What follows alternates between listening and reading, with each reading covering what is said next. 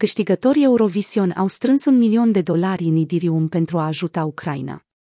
Câștigătorii Eurovision Song Contest Kalush Orchestra au strâns 900 de mii de dolari licitând marele trofeu câștigat în competiție, ce reprezintă un microfon de sticlă, iar banii au donat unei fundații care sprijină Ucraina în războiul declanșat de Rusia. Oferta câștigătoare a trofeului a venit din partea exchange-ului de criptomonede Whitebit, reprezentând 500 de Idirium. Pe lângă microfonul fizic din cristal, câștigătorul va primi și un token digital nefungibil, NFT, împreună cu trofeul. Sunteți excepționali! Apreciem pe fiecare dintre voi care a susținut această licitație și mulțumiri speciale echipei Whitebit care a achiziționat trofeul pentru 900.000 de dolari, ei fiind acum proprietarii de drept al trofeului nostru, a scris echipa pe Facebook.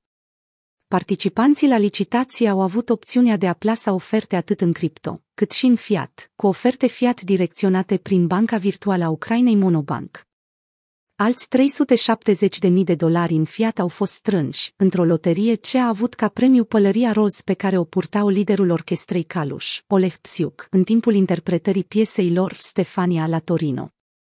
Potrivit trupei, banii strânși prin licitație vor fi destinați pentru cumpărarea a trei drone și a unui centru de control, pentru întărirea forțelor ucrainene prin fondul caritabil al lui Serhi Pritula, un popular prezentator TV ucrainean. Ucraina și-a făcut un muzeu cu NFT-uri cu momente din război. Licitația prin care au fost strânși banii a fost organizată de muzeul NFT Metahistory, Museum of War din Ucraina, care a descris vânzarea pe Twitter drept o victorie, atât pentru Ucraina, cât și pentru lumea cripto. La mai bine de o lună de când a fost invadată, Ucraina și-a făcut un muzeu cu NFT-uri care constau în momente cheie din războiul cu Rusia. Sunt publicate momente din timpul războiului care sunt scoase la licitație.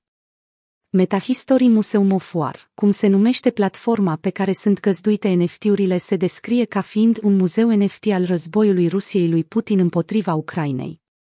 Misiunea platformei este aceea de a păstra memoria evenimentelor reale din acea vreme, pentru a răspândi informații veridice în rândul comunității digitale din lume și pentru a colecta donații pentru sprijinul Ucrainei. Mai mult, vizitatorii sunt anunțați că 100% din fondurile din vânzare vor merge direct în criptoconturile oficiale ale Ministerului Transformării Digitale al Ucrainei pentru a sprijini armata și civilii. Muzeul se vrea a fi o cronologie a evenimentelor din istoria ucraineană a timpurilor moderne. NFT-urile sunt fapte însoțite de reflexii personale. Formula fiecărui NFT este clară și simplă. Fiecare token este o adevărată știre dintr-o sursă oficială și o ilustrație de la artiști, atât ucraineni, cât și internaționali.